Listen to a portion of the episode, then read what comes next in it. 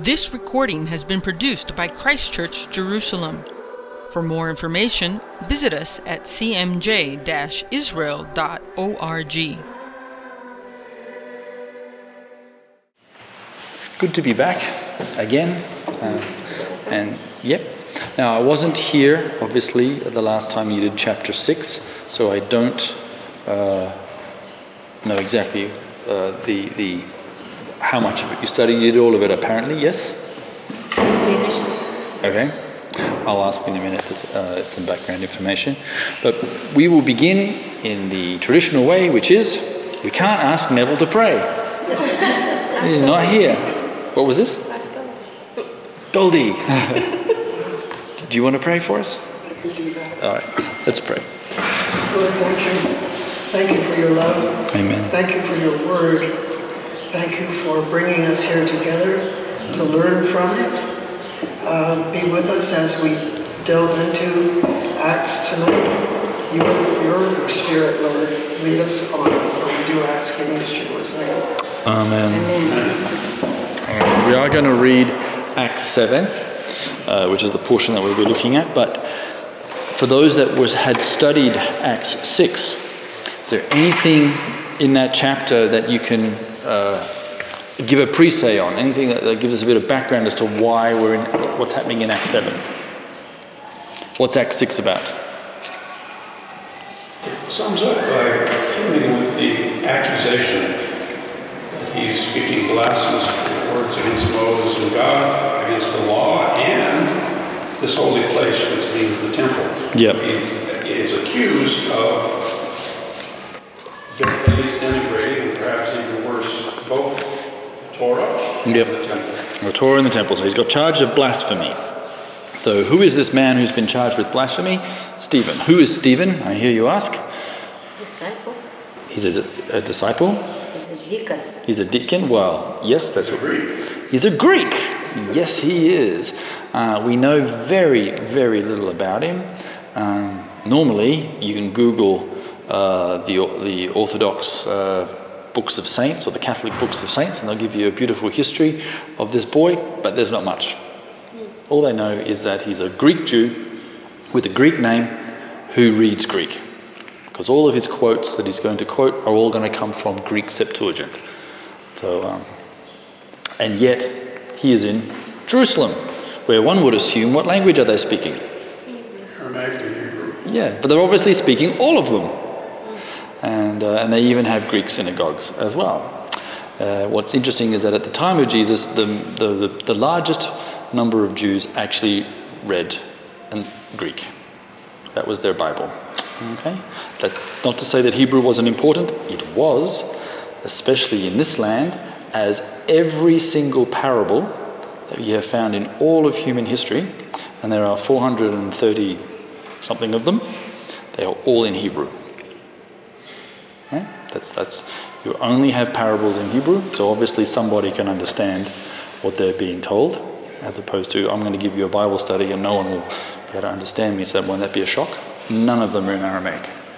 There, there would have been a cultural and linguistic breakdown among the audience here as well in Sanhedrin because the priests tended to, to be Hellenized. Yeah, And the uh, teachers of the law, the Pharisees, were the other component, were the opposite side of the spectrum. and more more Hebraized, that's correct. Now, in, in Acts 6, you get a little information about Stephen, not much, which says in Acts 6 8, now Stephen, a man full of God's grace and power, did great wonders and miraculous signs among the people. So, what can what does Stephen what can Stephen do? Perform miracles. Perform miracles. Isn't that wonderful? What's going to happen to Stephen at the end of chapter 7? No more miracles. No more miracles. So even the just just just know, isn't it wonderful to be full of the Holy Spirit, to have the power of God, to have God's grace, and uh, can do all kinds of things and still get killed by your enemies. Right? So um, it's a lesson for us to understand that because you have the Holy Spirit, it's fantastic. That doesn't make you bulletproof. Okay, you, that's, that's things still happen to you physically.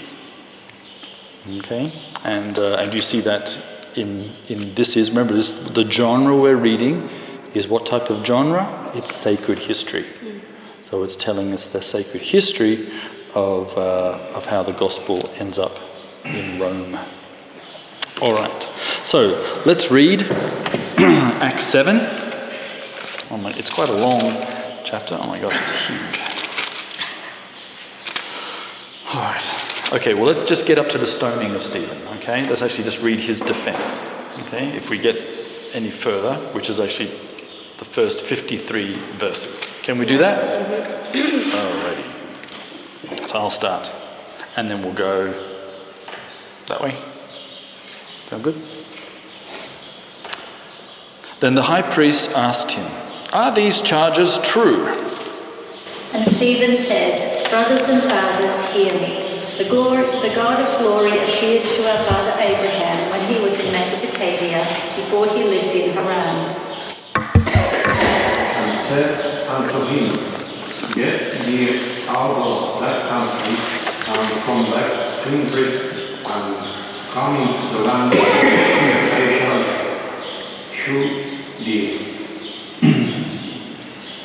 Then came he out of the land of the Chaldeans, and dwelt in Haran. And from thence, when his father was dead, he removed himself, he removed him into this land, wherein he now dwelleth. He gave him no inheritance here, not even a foot of ground. God promised him that he and his descendants after him would possess the land, even though at that time Abraham had no child. God spoke to him in this way. Your descendants will be strangers in a country not their own, and they will be enslaved and ill-treated for 400 years. But I will punish the nation they serve as slaves, God said, and afterward they will come out of that country and worship me in this place. Then he gave Abraham the covenant of circumcision. And Abraham became the father of Isaac, and circumcised him eight days after his birth. Later, Isaac became the father of Jacob, and Jacob became Because of the patriarchs uh, were jealous of Joseph, they sold him as a slave into Egypt, but God was with him and delivered him out of all his affliction and gave him favor and wisdom in the sight of Pharaoh, king of Egypt, and he made him governor over, over Egypt and all his house. Famine and great suffering came over all Egypt and Canaan, and our fathers could find no food. But when Jacob heard that there was grain in Egypt, he sent forth our fathers the first time. On their second visit, Joseph told his brothers who he was, and Pharaoh learned about Joseph's family. And Joseph sent and summoned Jacob his father and all his kindred, 75 persons in all. Then Jacob went down to Egypt, where he and our fathers died. And they were carried back to Shechem and laid in the tomb that Abraham had bought for a sum of silver from the sons of Hamor in Shechem. But when the time of the promise drew nigh, which God has sworn to Abraham, the people grew and multiplied in Egypt. To another king arose, which knew not Joseph. He dealt treacherously with our people, and oppressed our forefathers, by forcing them to throw out their newborn babies so that they would die. At that time Moses was born, and he was no ordinary child. For three months he was cared for in his father's house. When he was placed outside, Pharaoh's daughter took him and brought him up as her own son. Moses was educated in all the wisdom of the Egyptians, and was powerful in speech and action. When Moses was 40 years old, he uh, de- decided to visit his own people, the Israelites. And seeing one of them suffer wrong, he defended him and avenged him that uh, was oppressed and smote the Egyptian. He was assuming that his brothers understood that by his hand God was delivering them, but they did not understand. And on the following day he appeared to them as they were quarreling and would have reconciled them, saying, Men, you are brothers, why do you wrong each other? But the man who was mistreating other pushed Moses aside and said, Who made you ruler and judge over us? You want to kill me as you killed the Egyptian yesterday? And when Moses heard this, he fled to Midian, where he settled as a foreigner and had two sons. Now, when forty years had passed, an angel appeared to him in the wilderness of Mount Sinai in a flame of fire in a bush. When Moses saw it, he wondered at the sight, and as he drew near to behold it, the voice of the Lord came unto him. saying, I am the God of thy fathers, God of Abraham, and God of Isaac, and God of Jacob. Then Moses trembled and was not behold. Then the Lord said to him, Take off your sandals, the place where you are standing is holy ground. I have indeed seen the oppression of my people Egypt. I have heard groaning and have come down to set them free. Now come, I will send you back to Egypt. This is the same Moses that rejected with the words, Who made you ruler and judge? He was sent to be their ruler and deliverer by God himself, through the angel who appeared to him in the bush. He led them out of Egypt and performed wonders and signs in Egypt, at the Red Sea, and in forty years of wilderness. This is the Moses who told the Israelites, God will raise up for you a prophet like me uh, from your own people. Uh, This is he uh, that was in the church in the wilderness with the angel which spoke to him in the mountain of Sinai and with our fathers who received the lively oracles to give unto us. Our fathers did not want to be obedient to him, but shoved him aside, and in their hearts they turned back to Egypt. saying to Aaron, Make for us gods to go before us. As for this Moses who led us out from the land of Egypt, we do not know what will become of him. That was the time when he defiled and performed the calf. He brought sacrifices to it and and reveled in what their own hands had made. God turned away and gave them over to worship the host of heaven, as it is written in the book of the prophets, Did you bring me, bring to me slain beasts and sacrifices during the forty years in the wilderness, O house of Israel? You have lifted up the shrine of Molech and the star of your god Rephan, the idols you made to worship.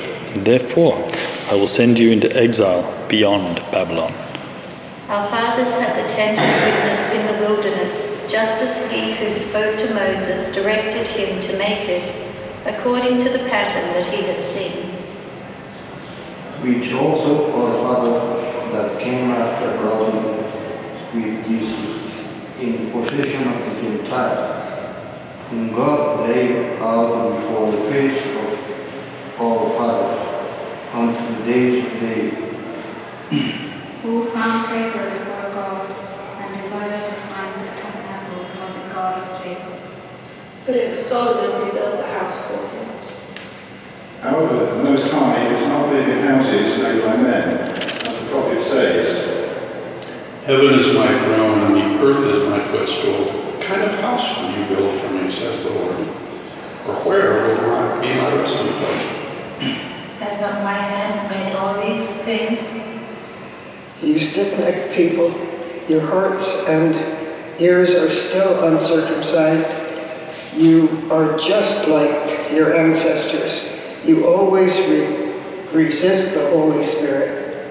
Which of the prophets have not your fathers persecuted, and they have slain them which showed before of the coming of the just one, of whom you have been now the betrayers and murderers. You who received the Torah by direction of angels and did not keep it. All right. Okay. So we'll see how much of that we can get through. So, there you go. That's the uh, defense of Stephen against his charges of blasphemy against the Torah and the temple.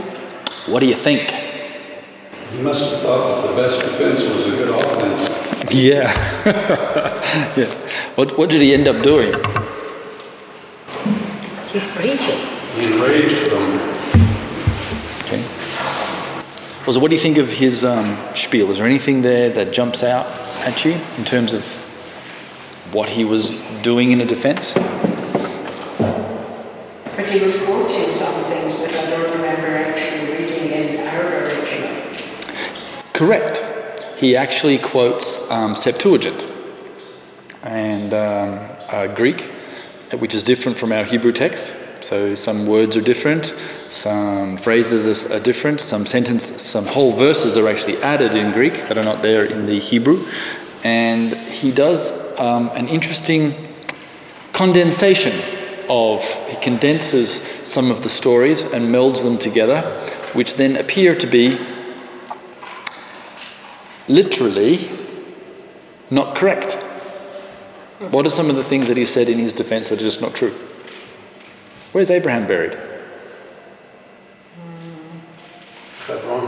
Nachon. You go to the Machpelah. We know for, clearly from Genesis that, that Abraham did not buy anything in Shechem, he bought it in Hebron. Not from Hamor. And not from Hamor.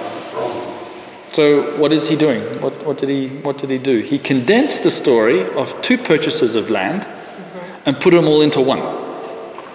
But Abraham is not buried in, in Shechem. Joseph got buried. Correct. Joseph got buried in, in Shechem. So did he do that deliberately or accidentally? There you go. That's a good question. What's the scenario? What's happening to, um, to Stephen? What's the, what's the context of Stephen's defense? Stephen is standing up in front of some very powerful people. Who likes to stand up in front of very powerful people? Who, you know, who really gets excited and turned on by that?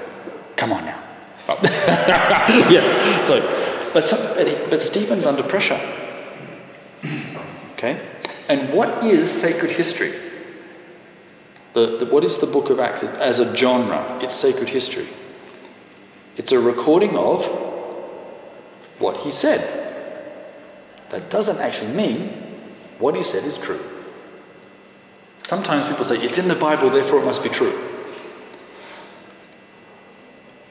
It's in the Bible, but that doesn't mean what that person said is actually true. Okay? He's doing a condensation. He's under pressure. He's beginning to quote. It's not like he picks up a scroll and says, okay, well, allow me a few moments to go and read you the correct uh, thing. He's just saying it. And he might make an error or two. And the, and the interesting thing about the book of Acts is it doesn't try and correct it, it actually records what he said. This is what he said.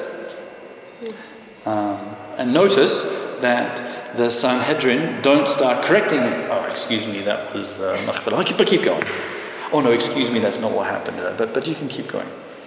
Is there anything else in his defense that he seems to, that, you, that he says that you haven't heard before in your Bible? There's, there's different numbers of people going down to Egypt. Yeah, again, that's the. That's, none of this stuff really matters to the, the essence of what's going on. Correct. Interesting. Correct. In the Hebrew Bible that we have, okay, where our, our Hebrew Bible or our Old Testament, says that 70 people went down into Egypt. The Greek Septuagint says 75. It's added to Joseph's family. It's added to Joseph's family, correct. Okay, that's, that's all they do. it is. Does it actually matter, as Ari is saying? Not really, no. It just means they're reading a different version of the Bible. The scary thing is, as Protestants, that sentence scares us. Right? Yeah, but there might, there might have been five pregnant women and they had a Bible. I don't know, and that's probably exactly what happened. Okay? They didn't have TV back then. Of course, they're doing all kinds of things. Right? Um, the it, it's remember at the time of Jesus, you have multiple co- copies of the Bible, multiple versions. You have a Greek version, which is larger. You have a Hebrew version, which is smaller. And you have an Aramaic version, which is a, a transliteration, okay, or a paraphrase. Isn't that interesting? And, and what happens is, in, uh, when Jesus is on the planet teaching, one of the things he doesn't say is, fix up your version of your Bible. Isn't that interesting? Okay? The, the New Testament quotes Greek Bible, which we don't use anymore. So, what does that mean? We should throw the New Testament away? No. We should make corrections and only add in all the Hebrew versions? No.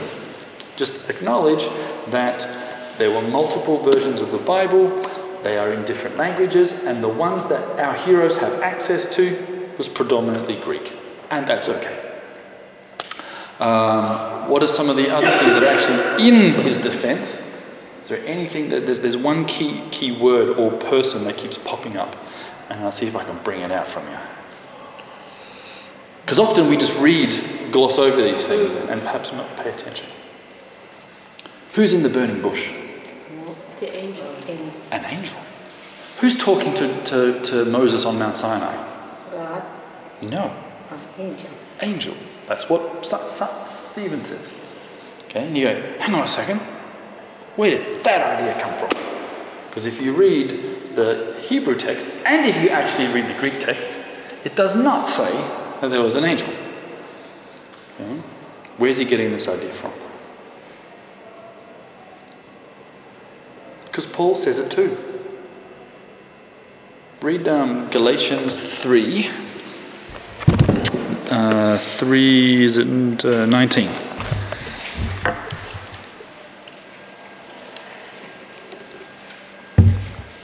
Who's got that one? Then why the Torah? It was added because of wrongdoings until the seed would come, to whom the promise had been made. It was arranged through angels by the hand of an intermediary. Well, according to my notes, this is from your teaching of several weeks ago. It was covered first century thinking. Correct. Yeah. well done, Cheryl. Yep. Is uh, yep. So what you've got, but you've got to remember. Not remember. Let, let's just go through the the way um, sacred history unfolds. You have the Jewish people, whom God is guarding and nurturing and sending kings and prophets, and they build a temple, and the borders expand, and uh, all kinds of things. It doesn't always work out so well. In fact, it actually ends up quite poorly. And we end up having to destroy the temple, and God moves his people to Babylon, which we all know is the first captivity. When the Jewish people return, again, not that many, a small portion, the majority of Jews living outside the land of Israel, and still have been until this day. Um, we come back, uh, we have the Ezra Nehemiah idea where we, we're re having a look at the text and we're sort of asking deep questions about ourselves, saying, What did we do that, that, that let the house of God die? Like, what was it that we were doing wrong? So let's actually correct that. So they do that, they begin to really examine the text and they begin to have a serious hard look, and that's where all the good. Uh, uh, all the good material that we now find in the New Testament shows up. It's called the Second Temple period. It's very prolific. They write all kinds of books. It's the, the, the all different types of genres appear, including wisdom literature and, uh, and, uh, and, and, sacred history. And we even rewrite some of our sacred history. Uh, and, um, and, different versions of the Bible begin to appear in different languages. And uh, certain stories are added or are found orally and then added. For example, Greek Daniel has three extra chapters than Hebrew Daniel, this kind of stuff. Um, and, uh, and then they also begin to have a hard look at God. Um, who's going to judge the world according to the early part of the Bible? God. And then in the Second Temple period, you start to decide, discover that, oh my gosh, judging people and sending people to hell, that's horrible. God wouldn't do such a thing. So who's going to actually do all the judging and send you to hell? God. No. A middleman, a mediator. You begin to create, or you begin to get the messianic character who's going to come and actually judge the world. So if you didn't have the book of Daniel, you would have thought that God's going to do all the judging. Now all of a sudden it's somebody else. And so there are other books in this in the same time zone, books like Jubilees, books like Enoch, that appear that also discuss this concept that God is holy, just, and good, and He's perfect, and there's got to be this, this, these people in front of Him that, that, uh, that guard Him and defend Him and, and, and, and do all the dirty work for Him. So it says in Deuteronomy that God buried Moses. But that means God touched death. God can't touch death because God is life, and God says, don't let death any, anywhere near me. So, how do we balance that? We now come up with this idea that Michael, the archangel, does all the burial, he buries people. So, you end up with stories of Michael going around and burying all the heroes. It's wonderful. Then you get into the New Testament, and you have a piece in the, in the book of Jude where it talks about Mo, uh, Michael the archangel arguing with Satan over the body of Moses. Where do they get this idea from? It's from that time period. And the same goes with God physically coming and talking to a human. They, they struggled with this. You know, even Protestants struggled with this, right? If I walked into God's presence, what would happen to me? Die. Yeah, I just burst into a pile of flame, right? My righteousness is absolutely horrible, and okay, that is nowhere in the text. Okay, especially when you when you, when you've got Psalms saying, "Lord, may your righteousness fall on me." Why would you want to do such a thing if God's righteousness is going to just kill you? Right? But there were streams of Jewish tradition which were also contemplating that God is so holy, and, and, and, and if God, if you heard his voice, you would fall down. And so there must be some other agent that is actually speaking on behalf of the Lord or for the Lord. And so they created this guy called the angel of the Lord.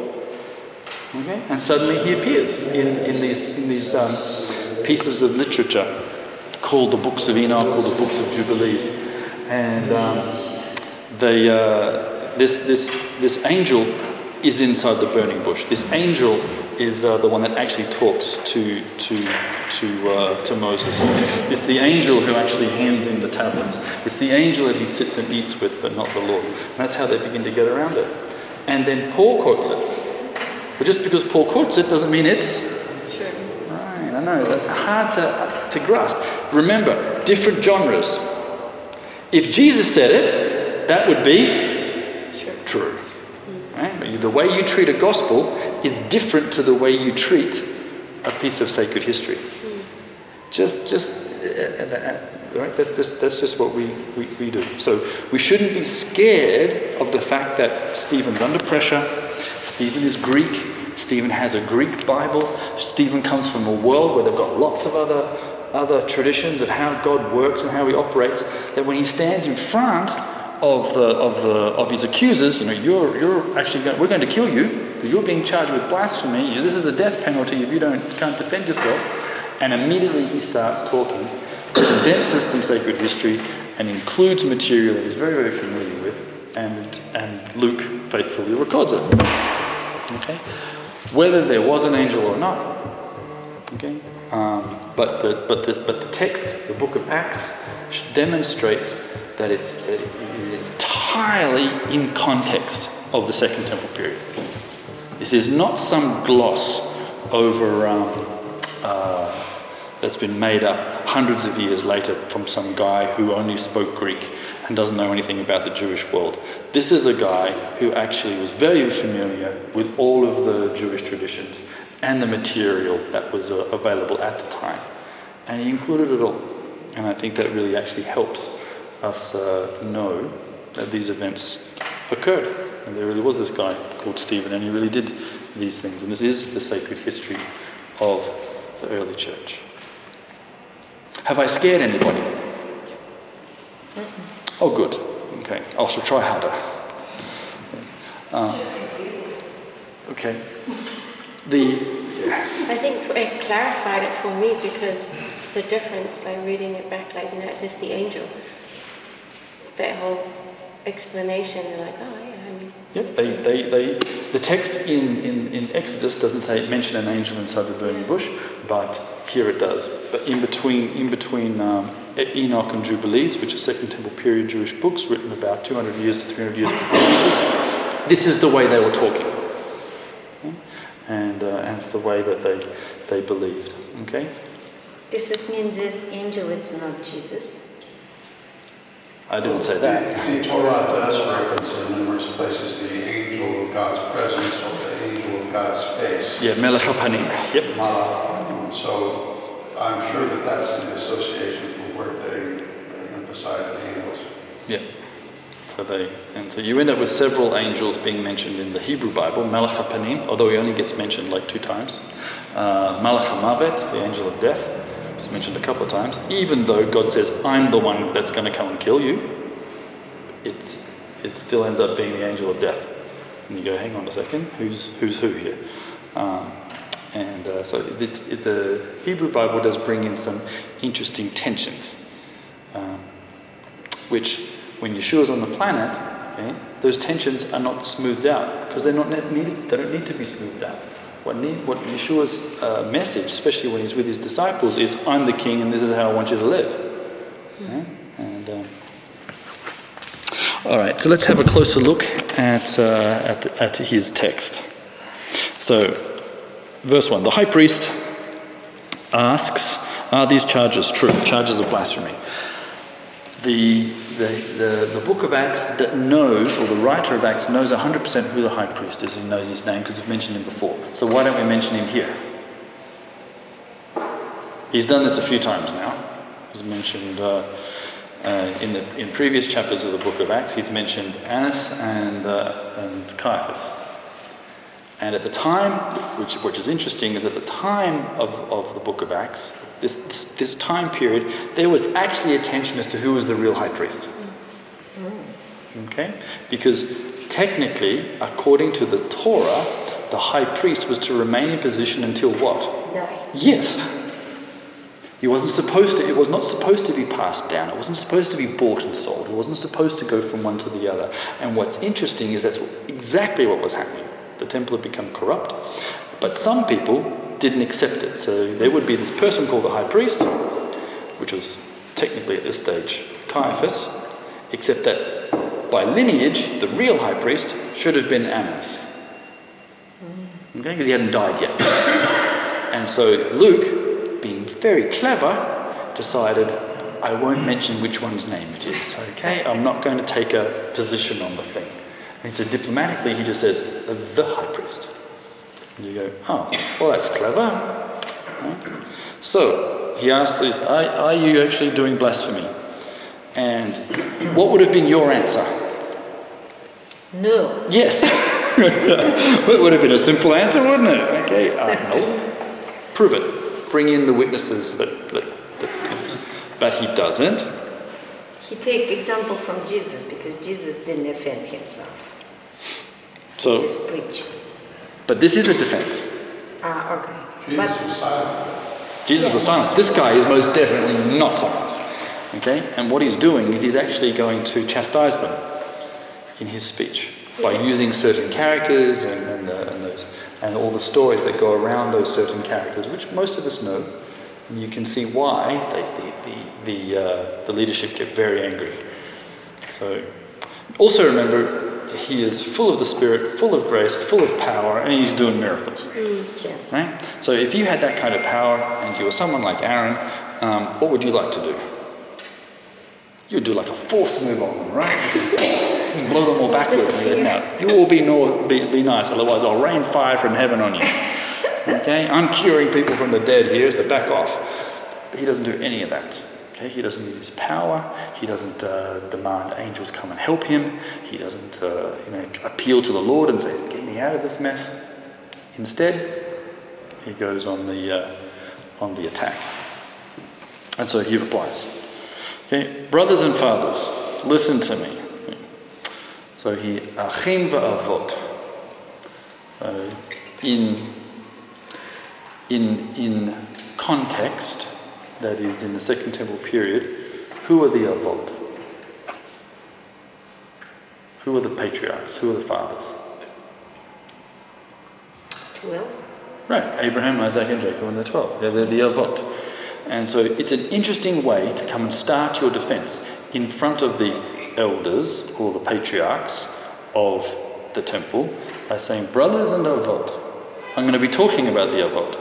So the, the, I'm going to be talking about the patriarchs. The first thing I do in my, my defense is I'm going to just mention, you guys are supposed to be patriarchs here. You guys are supposed to be the custodians of, of, uh, of our, of our um, community. So he calls them brothers. You're just like me. I'm part of you. We're Jews. Avot. You are. So it's, it's going to be one of honor, but it's also going to be one of, a, of an attack. Okay. Uh, the God of glory appeared to our father Abraham while he was still in Mesopotamia, before he lived in Haran. Leave your country and your people, God said, and go to the land of I will show you. Okay. Any issues with that? Because that's actually not what's in Genesis. So if you go to Genesis 12, now it's important to notice that there are these interesting oddities about the story because um, skeptics will use these verses to tell you that the Bible's not true. Yeah. Okay?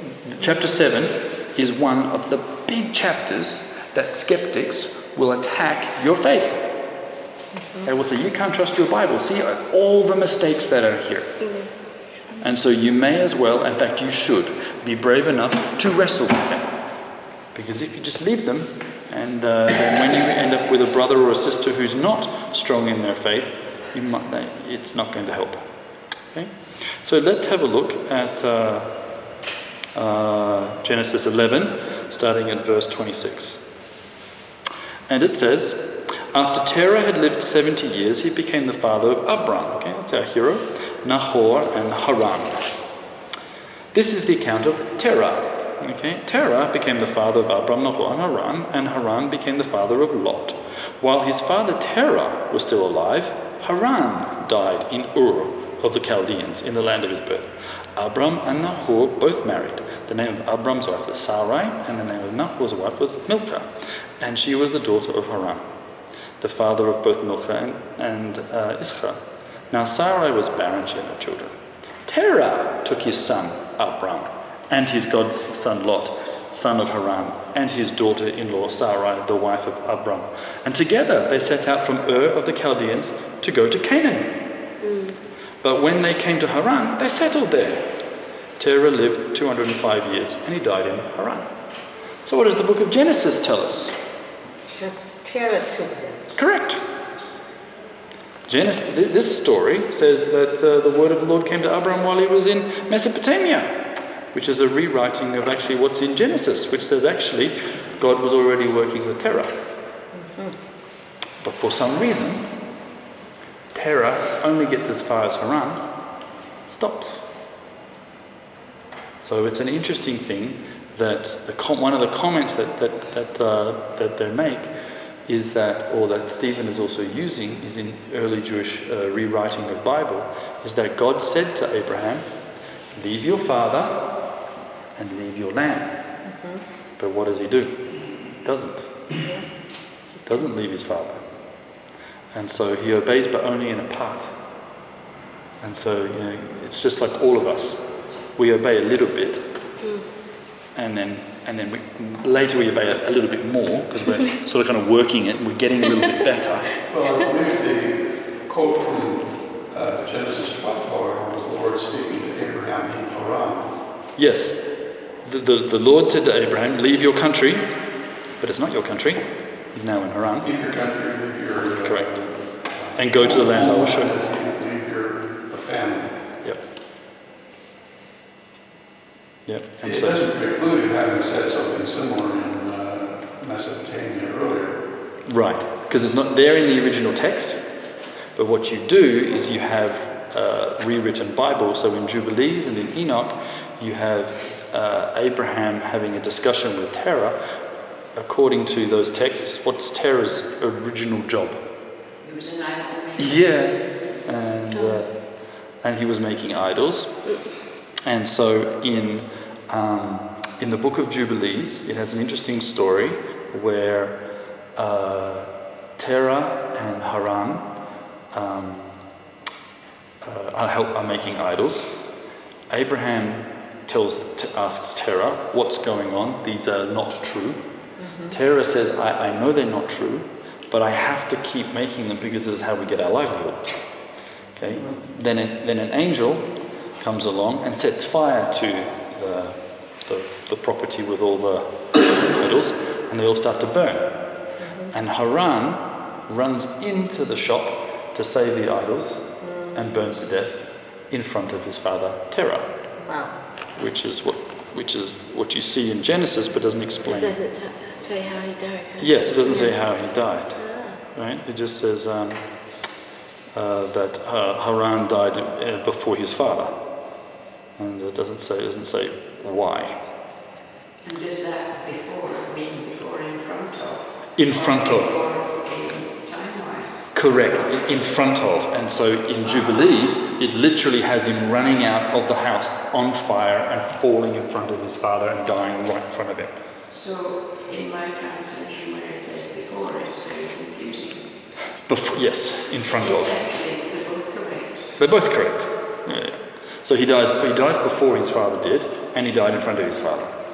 And so what they do is they Jubilees just is fleshing it out a little. Uh, and, and, and by this stage, in the Second Temple period, you've got angels doing all kinds of stuff.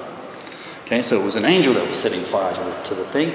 Angels are doing all kinds of things. They've even given a, um, uh, a nasty name to an angel uh, who ends up um, in, help making people build the Tower of Babel called uh, Mastema. Have you heard of this guy, Aryeh? Okay, he's, a, he's one of the angels that he's an evil angel, and uh, he's in league with Azazel and all these other Samael and these other bad angels. You've heard of Azazel? Okay, he's in he's in Leviticus. Um, Samael appears in Jewish tradition in the Garden of Eden, but Mastema is the one who runs around and whispers in people's ears, "Do this, do that, do this," and he's the one that's uh, really bad. And um, when God's going to flood the world and kill all the evil angels, Mastema is one of the. Is, is, he goes to the Lord and says, "Okay, kill everybody, but but but um, give give me ten percent of the angels, bad angels, so that we can keep causing trouble in the world because that's just our job, right?" And God says, "Yep, sounds good." And uh, so, what, I'm trying to say is that in the Second Temple period, there is a very highly developed angelology. They have names, they have roles, they cause all kinds of mischief, uh, and it's, so this whole idea of angels being everywhere is not something new. It's very, very old. In- according to Jewish tradition, when God came down on Mount Sinai, He came with 600,000 angels. And you know the reason why? Yes. I think we talked about it in this Bible study before. One angel for what every person who came out of Egypt. Because 600,000 men came out of Egypt. So, according to tradition, when God came down, everyone got an angel. The sort of idea that you all have your own personal angel sort of appears uh, then, which is awesome, except that that doesn't help anybody because even if you've got a personal angel, they still commit the sin of the golden cow. Right? So, The Lord seems to validate this, at least in some way, in part, with regard to the children's angels being holding the Father's face at all times. hmm Yep. Yep. So there is a there is a, a sense that some of the uh, thoughts about angelology that appears in Second Temple period literature might not be that far from the truth. Why is Mount Hermon called Mount Hermon? What does Hermon mean in Hebrew? Many. The mountain of the many. Who are the many? No one lives up there. It's completely devoid. There's not even one church on there Hermon. okay? Um, nothing happened up there. Uh, or maybe.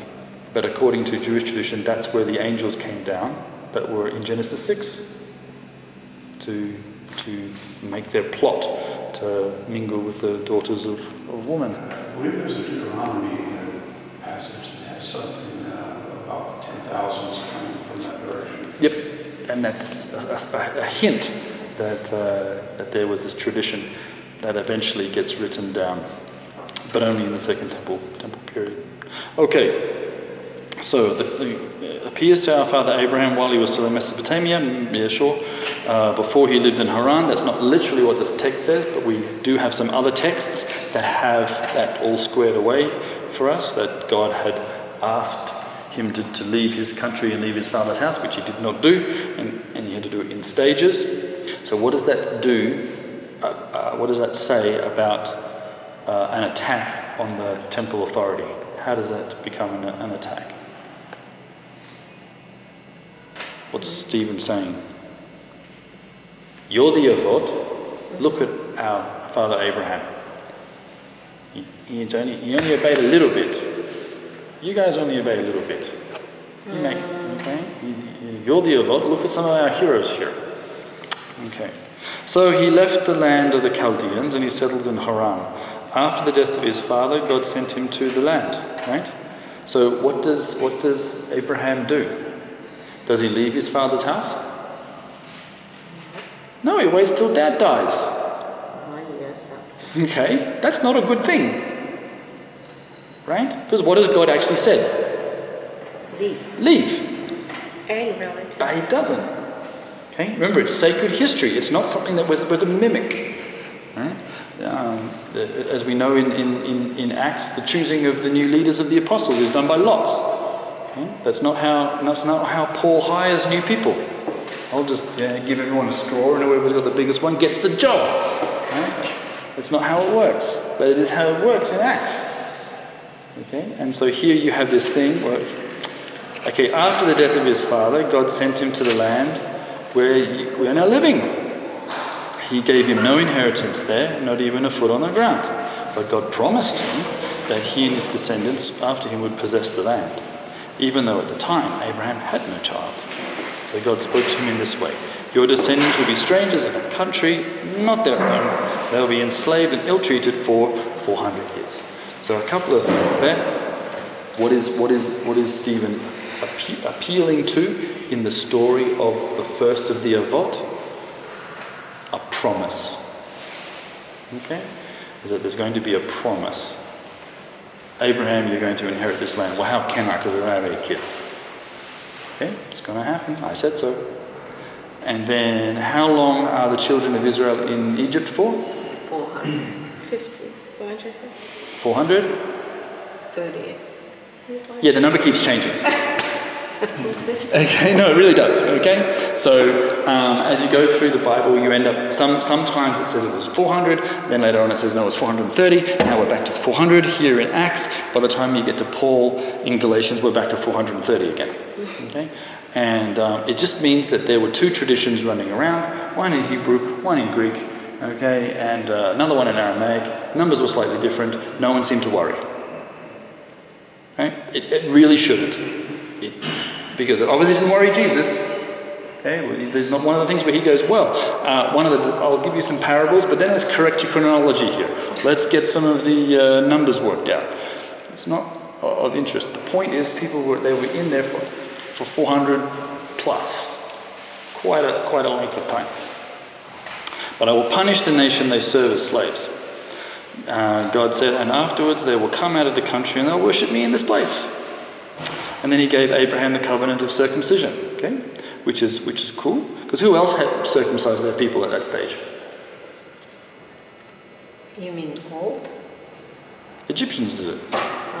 Okay, so, um, but in this tradition, okay, the covenant of circumcision is given to Abraham from the Lord. I'm not 100% sure what the Egyptians are doing with it and why they do it, uh, but they did. My Uh, nation does too. sorry. My nation does too. Right. This is, this is now after, but here, here in the in the sacred history, so God gives you this this rite of circumcision. Fantastic, but these other guys already do it too.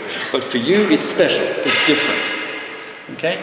I mean, they had temples, but you're going to have a temple. Yeah, they had sacrifices, but your sacrifices are going to be different. They have priests, but you're going to have special priests.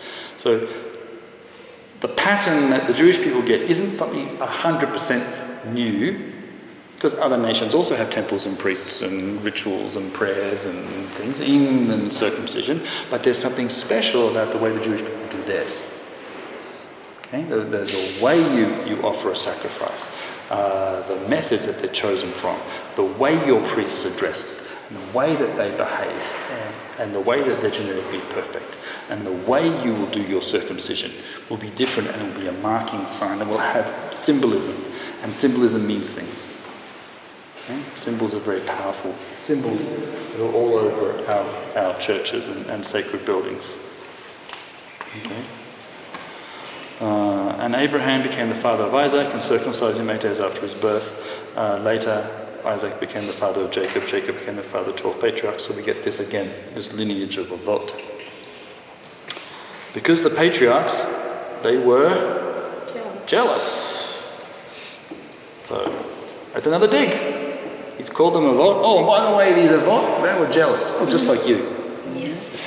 Okay? They were jealous of Joseph and uh, which they all know from their sacred history. But he's, he's because his his initial words were brothers and avot and fathers. He, he gives them a dig. They sold him as a slave into Egypt, but God was with him. Okay? So who who have, has the, our current avot in the temple? What have they done to the to Jesus? Killed him. Killed him, betrayed him, and God was with him hmm, and rescued him from his troubles.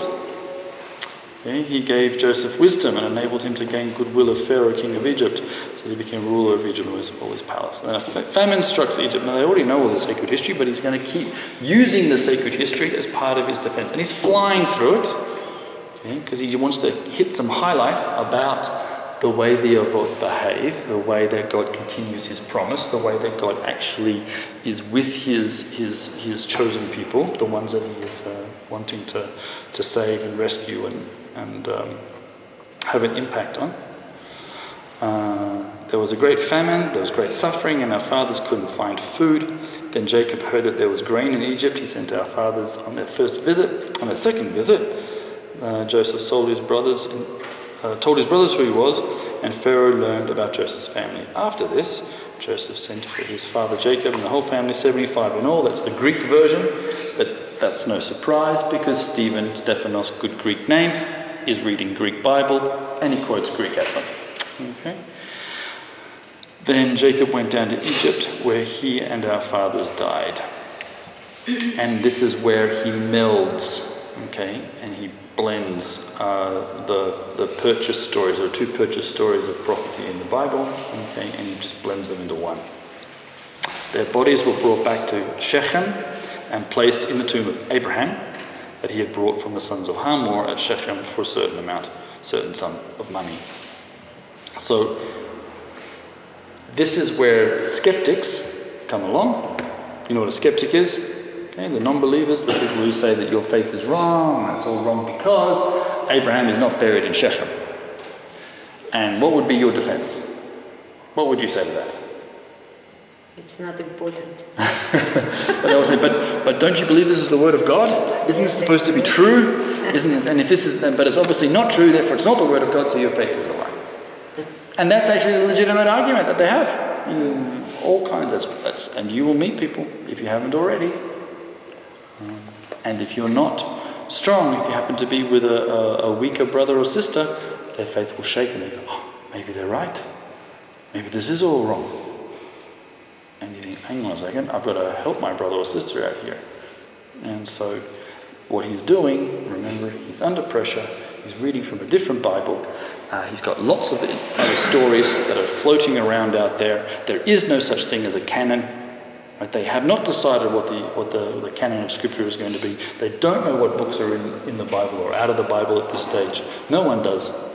And so he, and, and as he's flying through his attack, and we have no idea what he's seeing right now, he might be seeing some very angry Sadducees. Right? Because he's accusing them. Right? Um, he melds the purchase stories of land and he puts it all into one. Okay? And, and uh, whether he makes a mistake or not, doesn't make the Bible untrue. What it means is Luke accurately recorded that. This is a very different thing to say.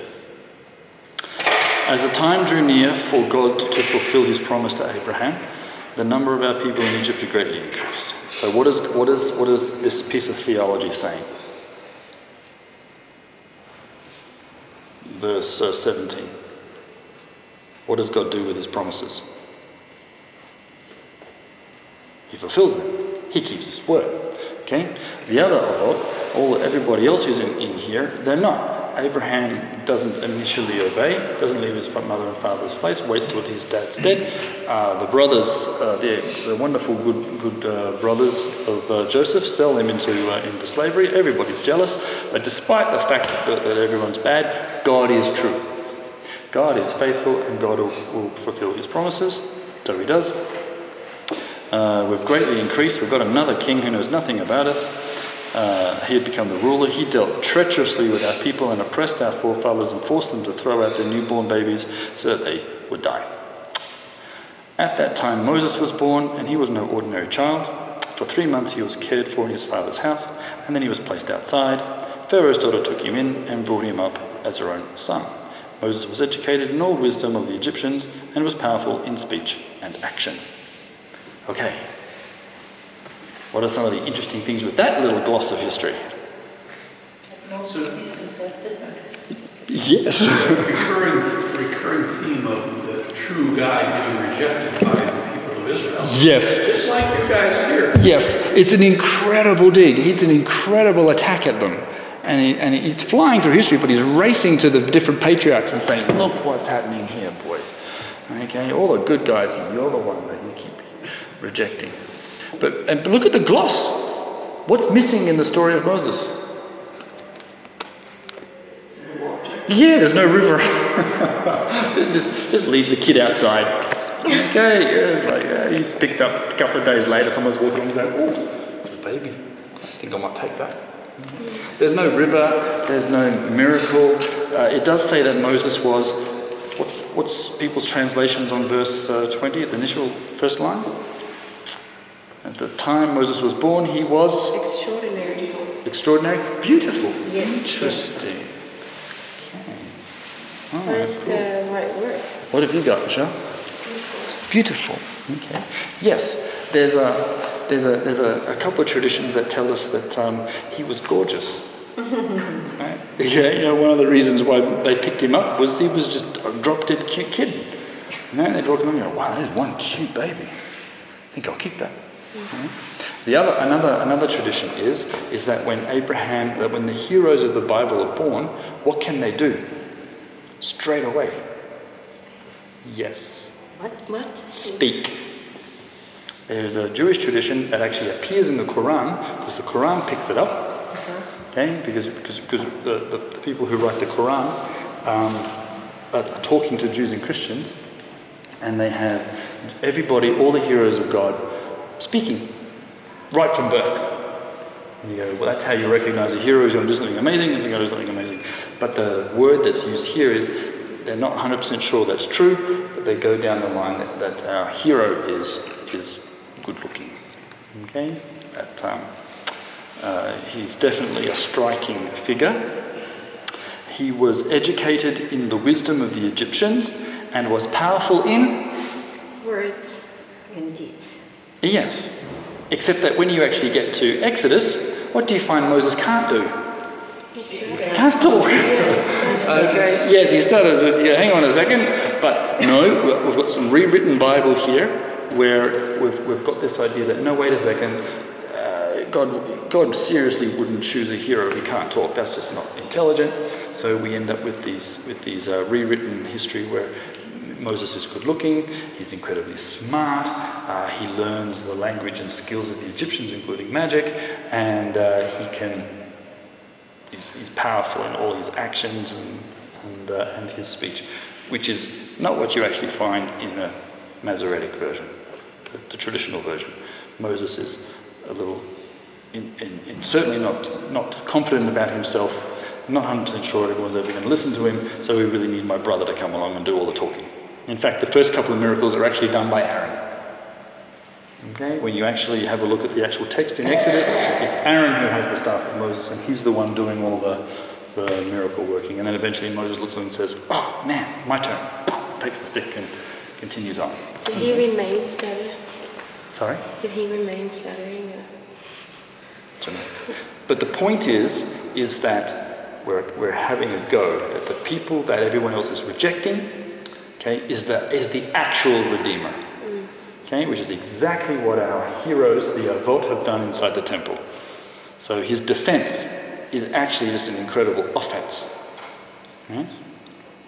So Moses was 40 years old. He decided to visit his fellow Israelites. It does not say how old Moses is in the text. For, that 40 comes from, from um, Second Temple period Jewish literature. Okay? It tells you how old Moses was when he died, but that's because that's the way you do things. Okay? All right. Uh, he saw one of them being ill-treated by an Egyptian. He went to the defense, uh, avenged him for killing the Egyptian. Moses thought that his own people would realize that God was using him to rescue, but they did not. I, I do think we can reconstruct the 40 years, from, the account. He died at 120, 40 years in the wilderness, and he was 40 years in, uh, with, with the Medians. Right. Yes. So you can you can work backwards, but in the in the rewritten Bible, they deliberately add his ages at the time where he does everything. Okay. Um, so here he uh, is a is God was Moses was hoping that they would realize that God was using him to rescue them, but they did not. So that's another dig at our our Sadducean people. The next day, Moses comes upon the Israelites. They're fighting, and um, uh, he tries to reconcile, but it doesn't work. The men who are ill-treating him, or ill-treating each other, then, then come along. You, you know this uh, this story because it's in the actual uh, Hebrew text. Um, do you want to kill me as you killed the Egyptian yesterday? Moses hears this and he flees. Right? And there he settles the foreigner and he had two sons. Um, it doesn't mention that he, who, who he marries. Mm-hmm. Right? Uh, why not? Because she was not Jewish. She wasn't, no. she was. Uh, it bothered it bothered the Israelites then, and it bothered the Israelites now. Okay, just, and they and they don't even name them his children either because they go bad. Mm. According to the book of Judges, they end up setting up idols in the tribe of Dan. So they, they don't do well at all. And so God obviously knows this, and, and when he's um, choosing who's going to be priests before him, he decides to choose Aaron. Okay, but uh, uh, we Moses hears this and he flees to Midian. Um, and after 40 years have passed, an angel appears to Moses in the flames of the burning bush near Mount Sinai. Okay? Um, and, uh, and so you have this well developed angelology where you, don't, you can't have um, uh, God speaking to people because they'll just die. Uh, you end up with, um, uh, with the, an, an angel doing it. But it does still say the voice of the Lord. Yes, it does. Sorry, what, what It does still say the voice of the Lord, it doesn't say the angels. Yeah, I know. Interesting, isn't it? So he jumps back into Masoretic text, even though it's the, the literal text in Greek. So when he saw this, he was amazed at the sight. He went over, looked more closely. He heard the voice, the voice of the Lord, uh, uh, which is interesting because it was actually the, the, initial thing is you have, you have, an angel presence as well. So the, he sees an angel, but he hears God's voice. I am the Lord of your fathers, the God of Abraham, Isaac, and Jacob. Moses trembles with fear and dares not look. Uh, the Lord says to him, Take off your sandals, The place you are standing is holy ground. I have indeed seen the oppression of my people in Egypt. I've heard their groaning and have come down to set them free. Come now, I will send you back to Egypt. This is the same Moses whom they had rejected with his words. Who made you ruler and judge? So, who have the children the, the rejected? They've rejected Jesus. Now, note, these are Sadducees. Not okay? Pharisees. Not Pharisees. Okay, you're looking at your because the Pharisees will defend the movement. They are different to the Sadducees. The Sadducees are the, are the, are the enemies of the gospel. The Pharisees are really not worried. Okay. What's interesting is Paul's attitude, which is very, very different. Paul's teacher is Gamliel, mm-hmm. which is his teacher. So he's supposed to mimic his rabbi. He's supposed to look like Gamliel. What does Gamliel tell the crowd to do about the movement of Jesus? So he leaves them alone. Leave them alone. So what does Paul do? Does he obey his master? No. Paul, for a very brief moment, switches sides. Stops being a Pharisee and goes after and gets permission from the Sadducees. Okay, which is a very interesting thing for him to do. Okay, and uh, uh, and that's uh, and he becomes a, a will literally be a boged, a traitor. Okay, and um, uh, which is what happens uh, in Jewish thought. That's what happens with with uh, Adam and Eve. Adam and Eve are traitors because they they they uh, they are they don't they disobey the Lord, but they uh, they are bogedim, and so in their treachery, they do a treacherous act by disobeying the Lord. Um, what does God have to clothe them in? Bagedim, same word. Yeah. And the, the, there's an interesting word play. When, when Jewish people read the Bible, they find all this stuff. There's a, a word play um, that the, the, uh, God clothed them in or. And uh, there's, there's two ways to say or. Or with an ayin is light, or with an aleph is, oh sorry, or with an aleph is skin. Or with an, oh, so oh, the other way around, backwards. Aleph, aleph's light, ayin skin. Is that um, the, the, the, one of the traditions that, that have is that um, before Adam and Eve had clothing, they actually didn't have skin like you and I have skin. They had light. They had like the presence of the Shekinah. God wraps himself in Light. light. And so this this sort of idea that that they were shining like the Shekinah. They were they were and then after they fell and failed, then they ended up getting this horrible stuff. okay? Mm. Yeah. And- yeah. So- but it's, it's, it's an interesting take on the on on um, the text. Okay. I always thought the skin was uh, killed an animal. Yeah. He did, but they so they'll say. Remember, in, in Jewish tradition, you don't just have one trend; you go many. So they'll say that God, because the text says He made them animal skins, which is and what's the what's the skin of the animal that's mentioned in the garden? Snake. So they'll have it to, to use a snake skin. Um, but there is also another tradition that, that plays on the, on the whole light skin idea. Okay, but here, okay, so, so when people do, do read this with a fine tooth comb, when, when, Mo, when he's saying Moses, whom they have rejected with the words, you made them ruler of judge, he sent their ruler and deliverer by God himself through the angel who appeared to him in the bush.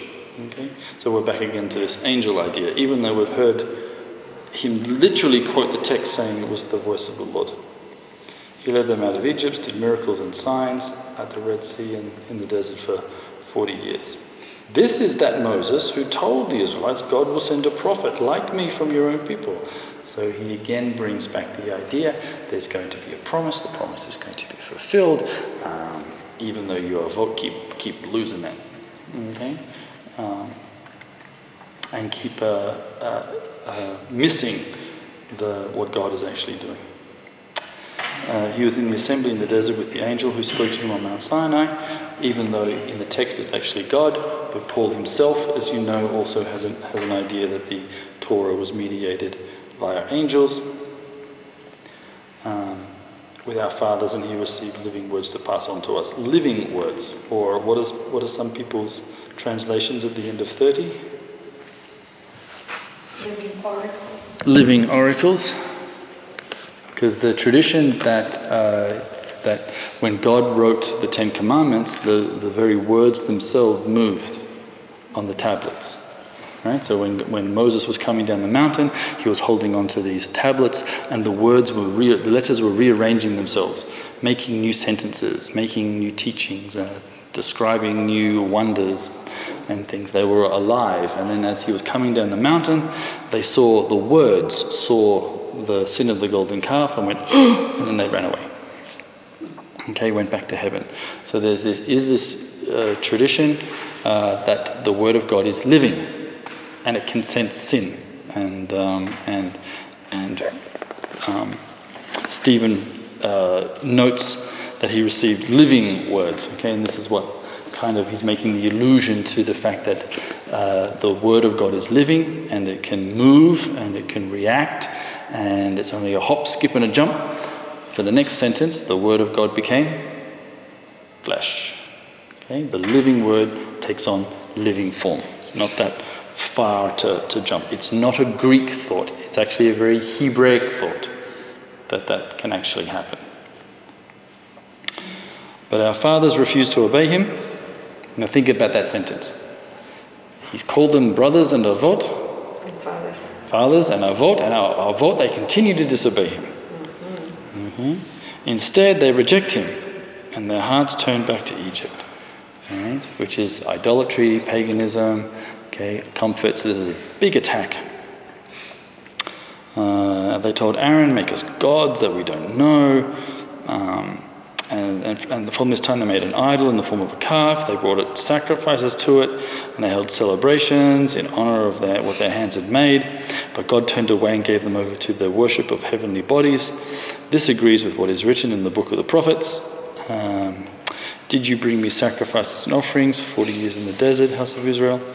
You have uh, lifted up the shrine of Molech and the star of your god Rephan, the idols you made to worship. Therefore, I will send you into exile beyond Babylon. That's from Amos. If you actually go to the Hebrew Amos, you'll discover there's a few differences. But that's okay. Okay, you've got a Greek version and you've got a Hebrew version, right, of the same prophet. Just a bunch of gods, it's a dispute over the the identity of the idols. Yeah, that's all it is. It was just as, uh, as, as, as people were translating from Hebrew into Greek, they had different access to different gods that they needed to, to be working at. So The Greeks, the Greek had an Egyptian god and the Hebrew had an Assyrian. Assyrian god, that's all. Now, the thing is, guys, this can be used by skeptics to try and pull your faith apart. They will say, look, this he is quoting from the Bible, but it's different. And, and some people can get scared and nervous, but don't. Don't be. Okay? It's That just wouldn't have been what bothered his audience. not at all. What they were upset about was his invocation of the irrelevance of sacrifice. Yes! Long prophetic tradition that had been suppressed by the good priests. Yes. What did they not do while they were in the desert? Offer sacrifices. They did. Well, yeah. This is a this is a huge claim here. He's Yeah. quoting Amos. Amos makes the original claim. It's not original with Stephen. Right. He's saying, oh, for 40 years, all those sacrifices you made in the desert idols. Yes.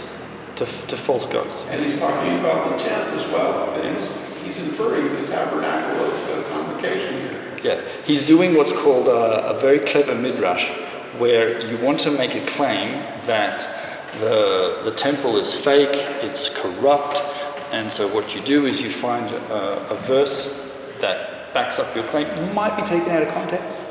That's not important. You use the verse in a very clear way, and the challenge is that all of this that's going on out here, this is bad. It's not. It's not to God. You're not even worshiping the real God. In fact, you've missed it. You constantly refuse to obey. You've, you've persecuted the, the prophet. You were told this one was coming.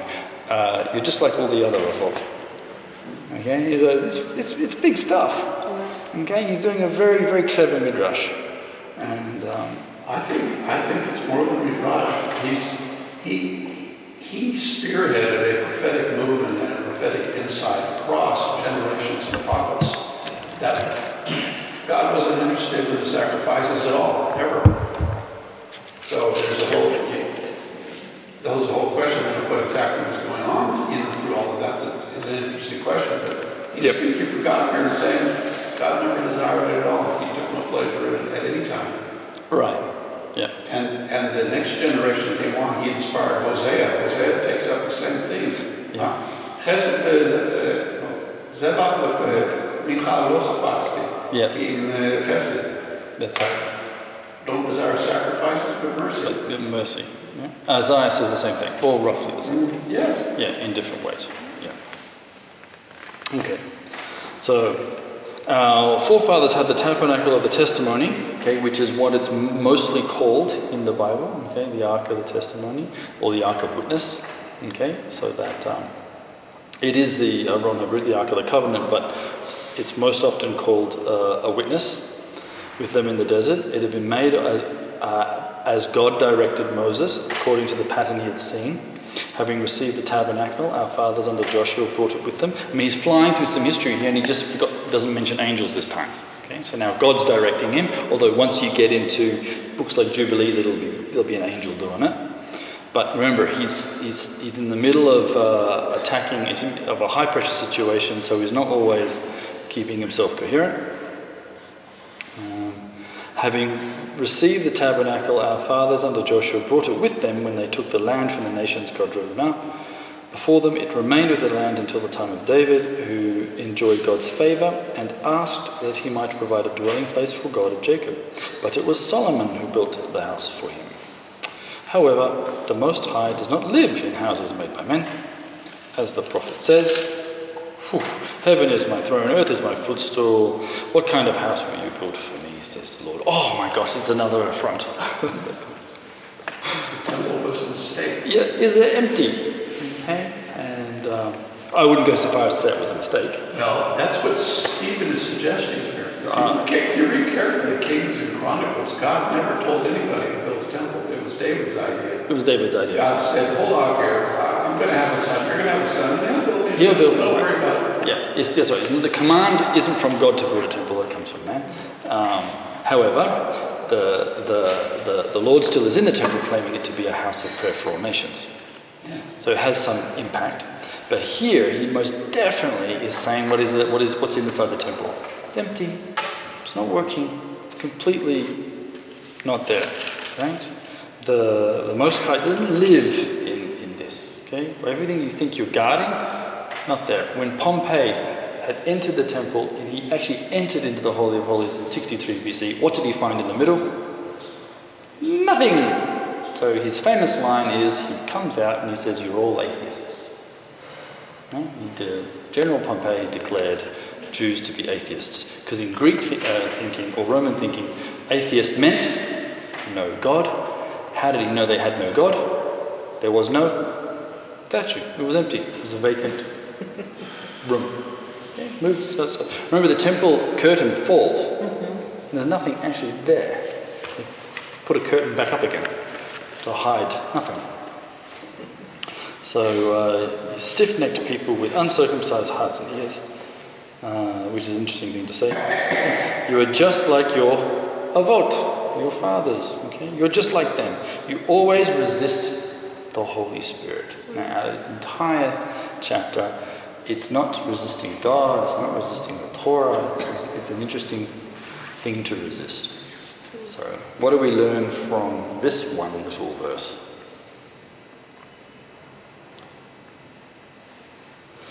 Was there ever a prophet your fathers did not persecute? They even killed those who predicted the coming of the righteous one, and now you have betrayed and murdered him.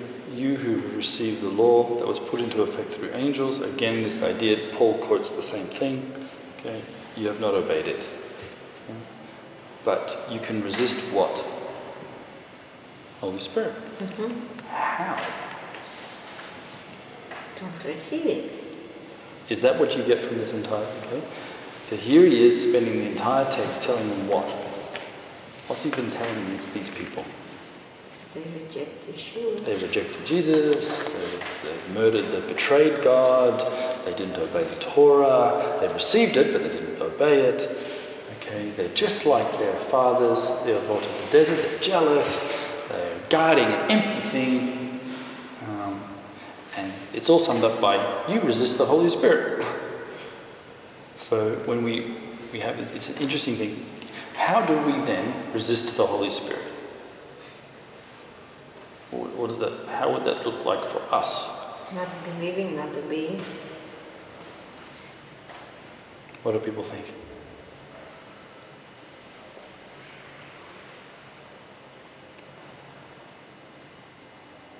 What would be the opposite of res- resisting the Holy Spirit? Not resisting the Holy Spirit. Can you think of another verb that would come in? I mean, he's going to die for this. Receiving. Receiving, Listening. listening. Hearing. Okay, this is the only time that, that Paul, uh, that Stephen uses or appeals to the Holy Spirit. prior to this, he's talked. Uh, he's used various prophecies and prophets. He's used uh, various patriarchs and avot, and all of a sudden he says, "You resist the Holy Spirit." He knows he's got the Holy Spirit. He knows what the Holy Spirit can do. What, what does the Holy can the Holy Spirit do in him? Miracles. Okay, in Acts 6 it tells us this guy is full of the Holy Spirit. And he's doing all kinds of miracles. So he knows what it's like to not resist the Holy Spirit. If there's a guy that can, can say this, he can. Wise, yeah. And so he turns around to these people whom he's just chastised most thoroughly. Yeah, he's had a good verbal tongue lashing of all of them. And, uh, and then challenges them and says, You guys resist the Holy Spirit. Okay? This is the reason why you can't do what we're doing. You always. You always, yes, you always done it. That's a big charge too. And sometimes. Yes, yeah. But like, so here's the Jesus movement, which has received the Holy Spirit, has had the Holy Spirit come upon them in power, and where you can fight demons, you can, shadows will heal people, you know, um, you can do all kinds of things. It's not going to protect you or save your life. It's not the job of the Holy Spirit. I mean, it's got other stuff. But here's this challenge: is you guys resist, always resist the Holy Spirit. So I think um, uh, I'm not always 100% sure what that means. I'm, I'm trying to discuss it with you guys. Is um, uh, they have resisted. Well, they heard Jesus. They listened to him time and again, and every single time they closed their ears and said no. And if they and if and if Jesus wasn't enough to not listen to, what else have they listened to? Ari has, has mentioned it a few times. Yeah, they haven't actually listened to the intentions of the text. Okay? You had the text, you had the Holy Bible, you know it was given by angels, okay? And yet you don't even obey it. Okay? Um, ima- it's like, uh, imagine if, if an angel came and gave you a book. Like tonight. You're about to put the key into your door. And an angel comes down and says, Here, it's a book. You go, Wow, awesome. What are you going to do with it? Read it, Are you? preserve it, honor it, worship it. You're going to eat it. no, I would hope I would hope you would read it. I would hope I would read it. I would hope I would preserve it. But maybe not. No. Maybe we would read it once and then go and then go, hey REA, let's have coffee. I've got a really interesting story to tell you. This angel just showed up, gave me a book and I read it. And REA goes, So you're doing it? Oh hell no. Tells me to do all kinds of stuff that I don't like. Okay? Isn't it interesting that sometimes, even though angelic beings can come and do stuff with people, and you've got all kinds of stories around the world about angels, about people seeing miracles, about people having healings, okay, and yet people still don't believe. So can we resist the Holy Spirit? What do you think? Of course. You think yes? What about how? That's a good question. See, isn't it interesting that sacred history doesn't tell us uh, this is how you resist the Holy Spirit and give you a list. Okay, we're going to have to infer it from the text sometimes. We're going to have to discuss amongst ourselves and, and, and urge each other on not to. Um, Well, we as human beings, we, we, we replicate these same things. What's, in essence, Stephen is saying, you set up a religious system, you set up this, that, and the other, you're administrating it, it can go on forever without the slightest uh, presence or service of God and all it. And we, we do the same thing. We set up systems and habits and buildings. We substitute all kinds of things for the, uh, actually listening to the Lord. Yeah. Following the Lord. yeah, it's a, it's a good, good lesson for any institution. Amen. Yes. So is the Holy Spirit and Jesus two separate things? Is the Holy Spirit and Jesus two separate things? two separate things? Yeah. What do you mean by that question? Well, like if you reject Jesus, you're rejecting the Holy Spirit. And if you reject the Holy Spirit, you're rejecting Jesus. Okay. Okay, look, in, in that text, in, in that context, you would say, yeah, they're synonymous, I think. I think. Uh, does anyone disagree? You're allowed. Um, I, I, I think in that, in that, in that con- the way that that language is used, yes, I think rejecting the Messiah would be one way of, of rejecting the Holy Spirit. Here they say you always, or, or Stephen's charge is you always.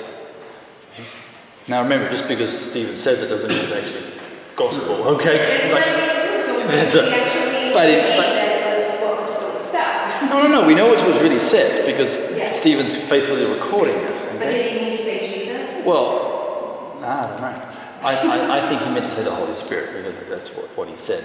Um, I don't know of any Sadducees that come to faith. Do you know of any Sadducees in history that ever come to faith? There are numerous of them that came to faith in the book of Acts. Many of them were Sadducees? disobedient to the faith, the text tells us. Actually, that's true. So, at some point, some of them will not resist the Holy Spirit. So that's that's a good point. Is that uh, we know we know many Pharisees come to faith. We know that they, that, actually a little bit earlier than Acts. That some of them. This chapter and this whole event here seems to be a pivotal event, in my opinion. It is so confrontational and so starkly drawn and, Yeah. and it pulled out such deep and powerful an- antipathy that it almost was like this is this is it. We're going to now get on with the further program. Of course, and then the next chapter goes to Samaria. And then Yeah, that's right. We, you start you start the, the migration away from Jerusalem, Right. which was the command way back in Acts one, which we haven't done.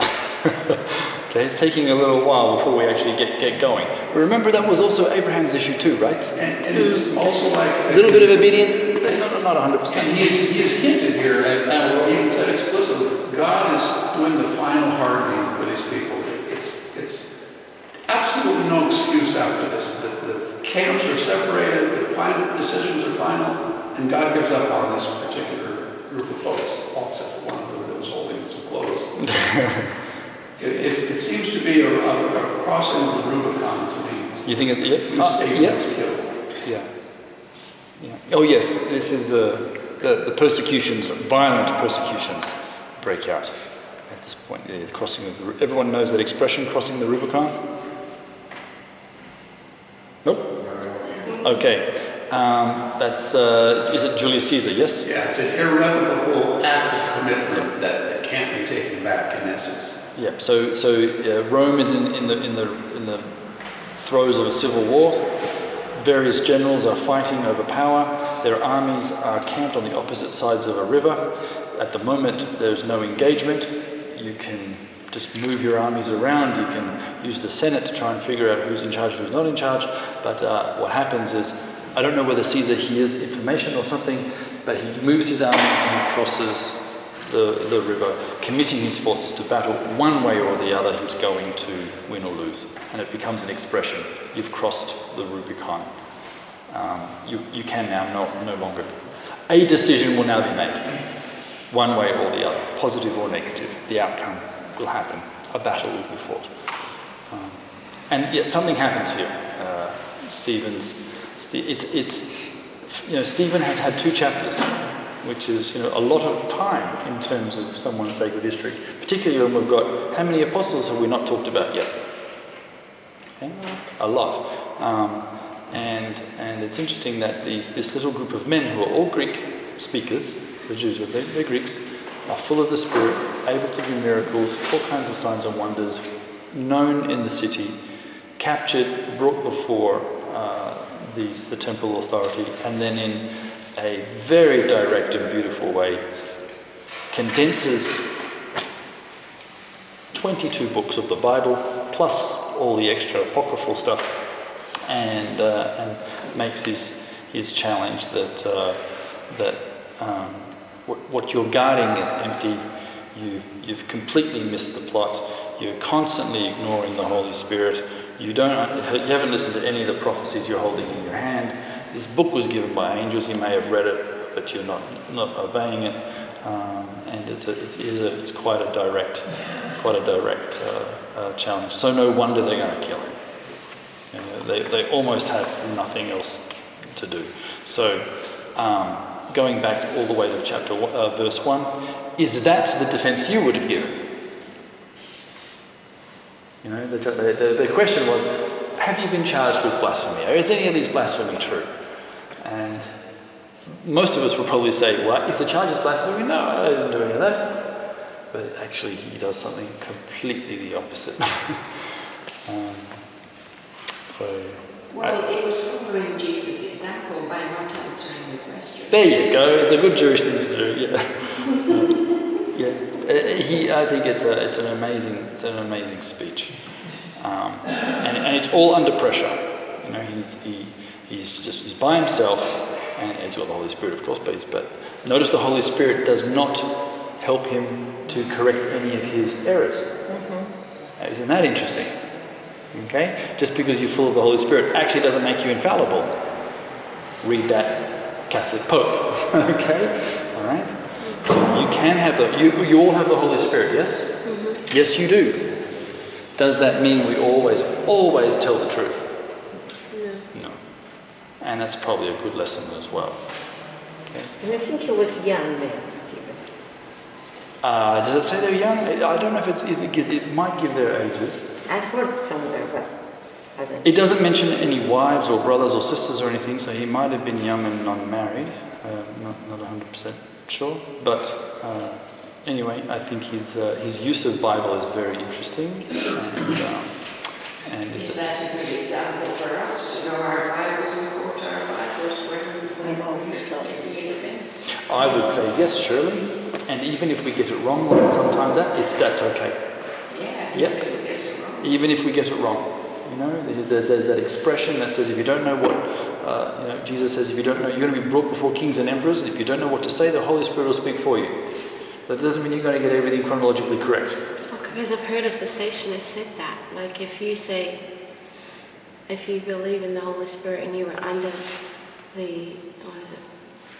You were filled with the Holy Spirit and you say something and it wasn't true.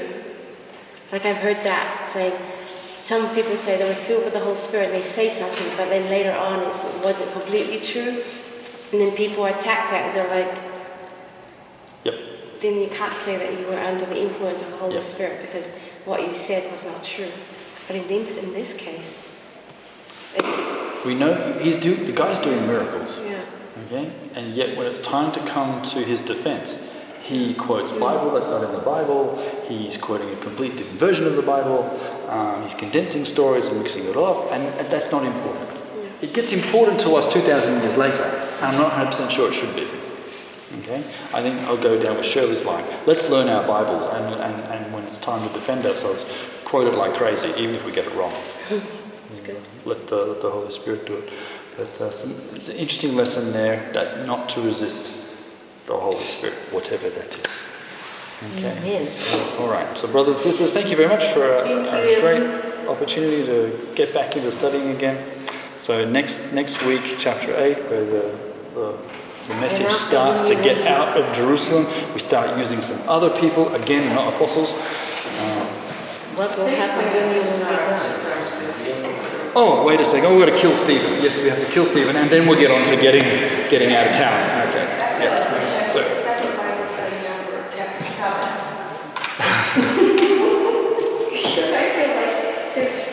So much there.